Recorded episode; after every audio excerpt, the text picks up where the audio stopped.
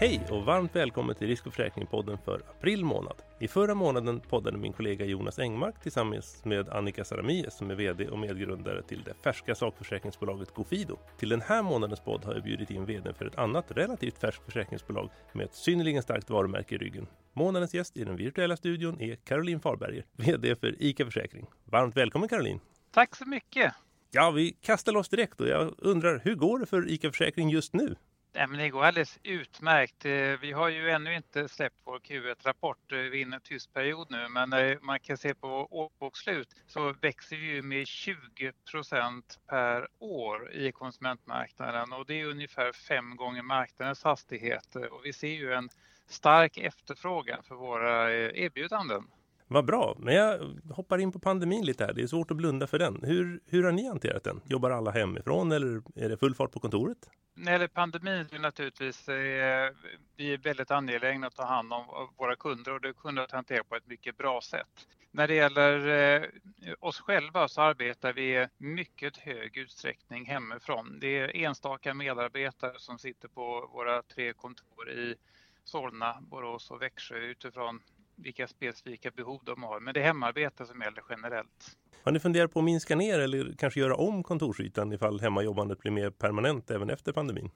Nej, alltså, jag ser fram emot att faktiskt möta mina medarbetare och att arbeta på kontoret faktiskt så snart omständigheterna tillåter. Men sen ser vi ju att under den här tiden så har ju vissa arbetsuppgifter fungerat mycket bra att utföra på distans och det kan ju faktiskt bidra till en bättre balans i livet. Och det har också en bra betydelse för liksom det här med hälsa och hållbarhet. Så jag tror att vi kommer att arbeta tillsammans på kontor igen, men att det kommer att finnas ett bra utrymme för flexibilitet. Så att en kombination ser vi fram emot. Ni kanske ställer in ett pingisbord istället? Det finns alla möjligheter. Vi går mot en spännande ny tid efter den här väldigt speciella tiden. Ja, hur tror du att det kommer att bli efter, efter den här speciella tiden då när folk går tillbaka? Tror du att alla kommer att vilja gå tillbaka igen eller hur tror du att det Kommer ni att ha halva styrkan Ja, alltså just nu så, så har vi alla en längtan av att liksom se varandra och kunna sitta i konferensrum och få igång den där riktigt stora kreativiteten och känna den sociala samvaron på arbetsplatsen. Vi är ju på ICA ett eh, ganska relationsdrivet företag. Det ser verkligen fram emot, men kombinerat med snäppet högre flexibilitet än vad vi hade tidigare. Varenda bolag i försäkringsbranschen, eller ja faktiskt alla bolag som överhuvudtaget har någon sorts kontorsverksamhet har ju tvingats till en snabb digitalisering av kundmötena.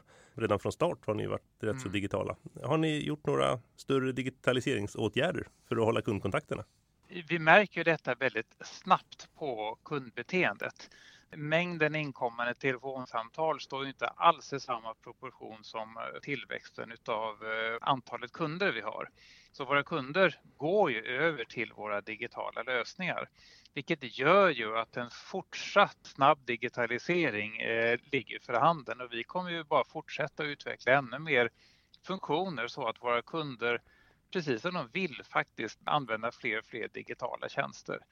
Det är inte lika många nu som vill prata med en människa när det inte är liksom angeläget att göra det. Jo, på tal om angeläget här och eh, lite grann, ni, som du nämnde då, ni har ju fått nått eh, 200 000 kunder här vid årsskiftet och ökade intäkterna med 20 procent förra året. Är det här liksom i linje med vad ni räknar med och lite kanske i linje med hur ni räknar med att fortsätta?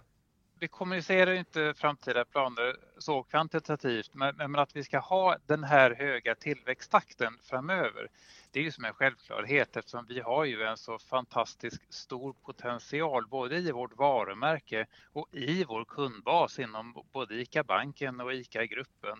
Vi vill ju vara ICA-kundens naturliga val av försäkringsbolag det är fortfarande bara en liten andel av alla ICA-kunder som är försäkrade hos oss på ICA också.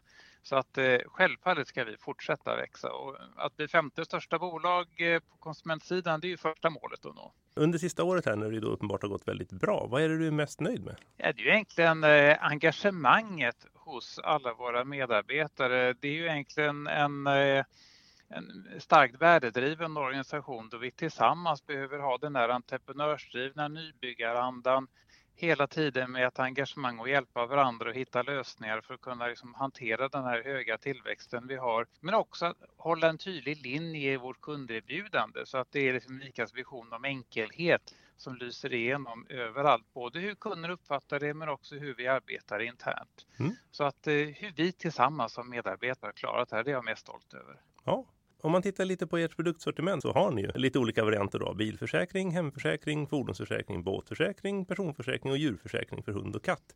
Vilka produkter mm. säljer bäst? Och är det någon som kanske inte säljer riktigt så bra som ni har räknat med? Vi har ju en uttalad strategi att ha ett fullsortiment inom konsumentförsäkring, vilket innebär att eh, de produkterna som på marknaden är stora i konsumentförsäkring blir ju stora hos oss också. Så att drygt hälften av vår portfölj är ju bilförsäkring och sen är det boende, vilket är liksom en ganska normal portföljmix för ett konsumentförsäkringsbolag. Det som eh, inte säljer riktigt så bra just nu, det är kanske reseförsäkring. Och... Ja, av förståeliga skäl. Ja. All right. Inom er hemförsäkring så har ni ju även försäkringsskydd för våld i nära relationer. Är det en försäkring som intresserar folk?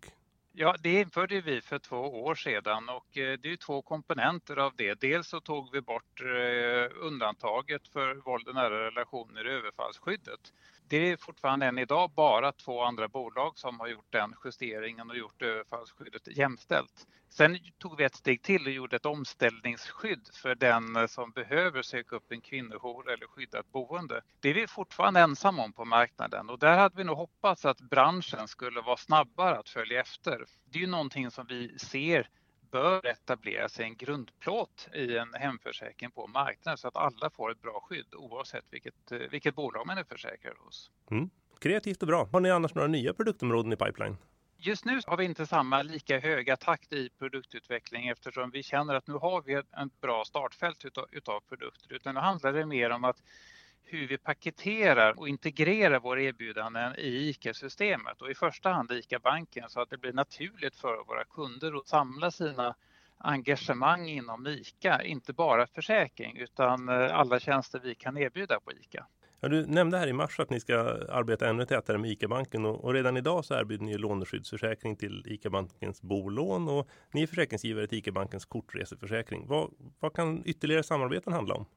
Ja, det är så att vi har ju låneskyddsförsäkring redan till, eh, till blankoportföljen och det senaste lanserade i eh, innan årsskiftet, det var ju för bolån också. Jag tror inte vi behöver så många nya skydd utan det handlar mer om paketering så att det blir tydligare fördelar för våra gemensamma kunder att samla sina engagemang hos ICA. Tänker ni ta in andra samarbetspartners förutom ICA-banken?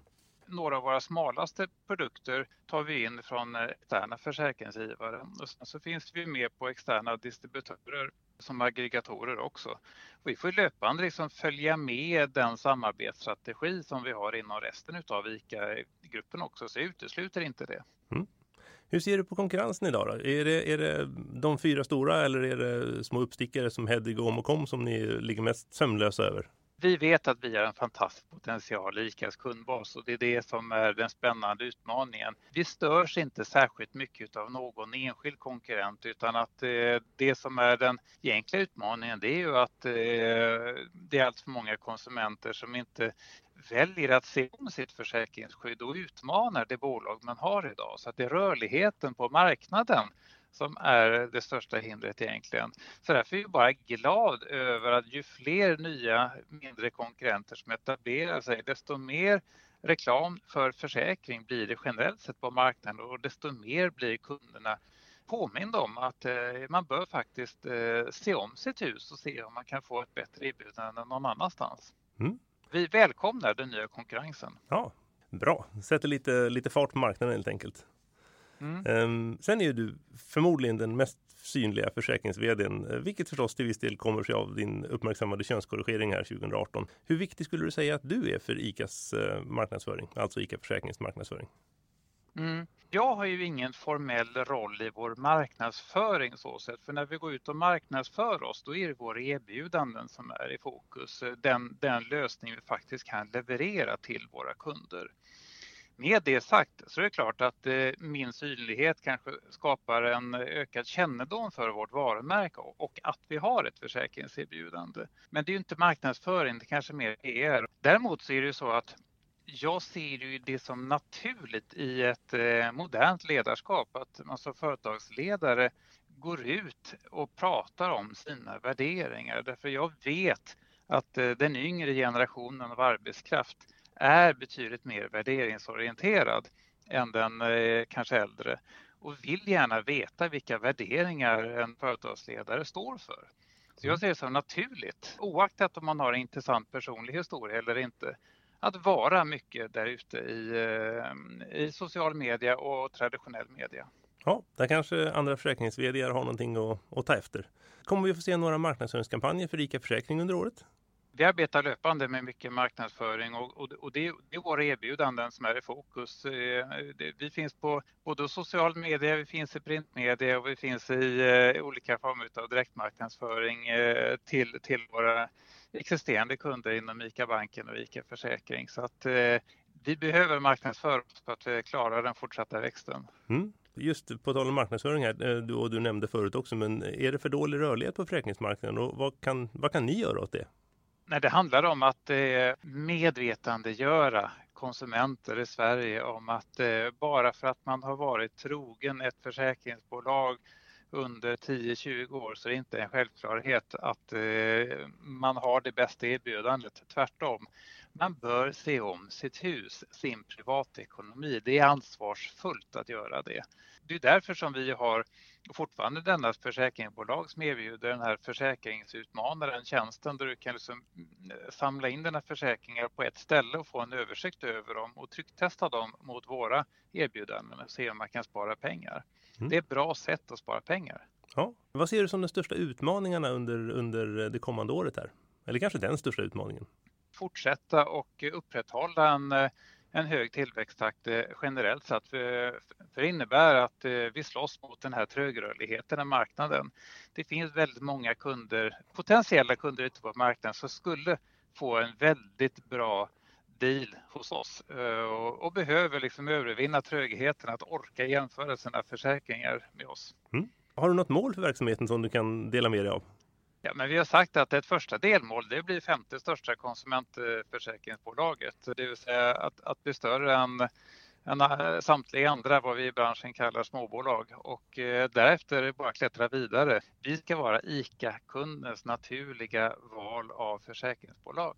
Vilken bra avslutning! Som sista punkt här så tänkte jag förstås eh, komma med några påståenden som du får välja mellan här så att både jag och mm. förstås lyssnarna också får lära känna dig lite bättre. Är du beredd?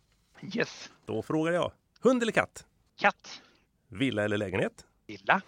Hemmafest eller utekväll på stan när det inte är corona då? Utefest. Ja. Pop eller rock? Pop. Sommar eller vinter? Sommar. Fisk eller kött? Kött. Öl eller vin? Jag skulle sagt egentligen vegetariskt på den första, men, eh, men eh, vad väljer att vara kött? Eh, öl eller vin, då är det vin. Italiensk eller tysk bil? Tysk. Romantisk komedi eller actionfilm? Actionfilm. Och till sist, gå på magkänsla eller analysera länge och noga?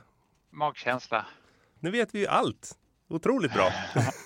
ja, men du, jag tackar så väldigt mycket för att du kom Caroline. Tack så mycket också för att uh, du som är lyssnare lyssnade på Risk och försäkringspodden och vår producent är som vanligt Julia Siverts. Nästa månad återkommer vi med en ny spännande gäst och vem det blir, ja det får du se nästa månad. Ha det fint till dess. Tack på återhörande och tack Caroline också. Tack själv. Ha, ha det bra helg. Ja, du med. Hej hej. hej.